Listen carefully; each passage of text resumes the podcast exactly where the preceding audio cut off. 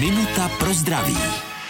Co bychom měli vědět o konopí, aby odpadl pocit něčeho zakázaného? Že konopí, i když je známo hlavně jako droga, kterou užívají lidé pro zlepšení nálady, má také léčebné využití.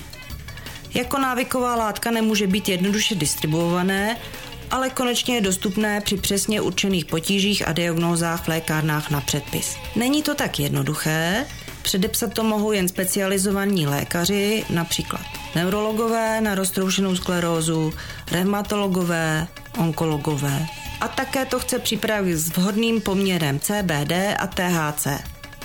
THC má spíše účinky na psychiku, CBD spíše na bolest, ale vzájemně se doplňují a při potížích pomáhají společně. Minutu pro zdraví pro vás připravila doktorka Irena Zimenová.